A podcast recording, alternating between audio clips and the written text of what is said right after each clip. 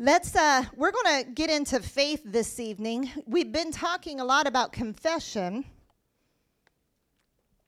but I want to make sure that we cover faith because if you get into confess towards the very thing that you have for them, the the uh, inner desires that they are moving towards, that they find these things coming to a completion and a perfection as they're walking these things out. And I thank you, Lord, that you are the one that's bringing in uh, as they're walking, that you're bringing the right people alongside them, that you're opening the right doors, that you're bringing uh, the right mentors and the understanding and the revelation to see these things things come to pass. In Jesus' name we pray. Amen.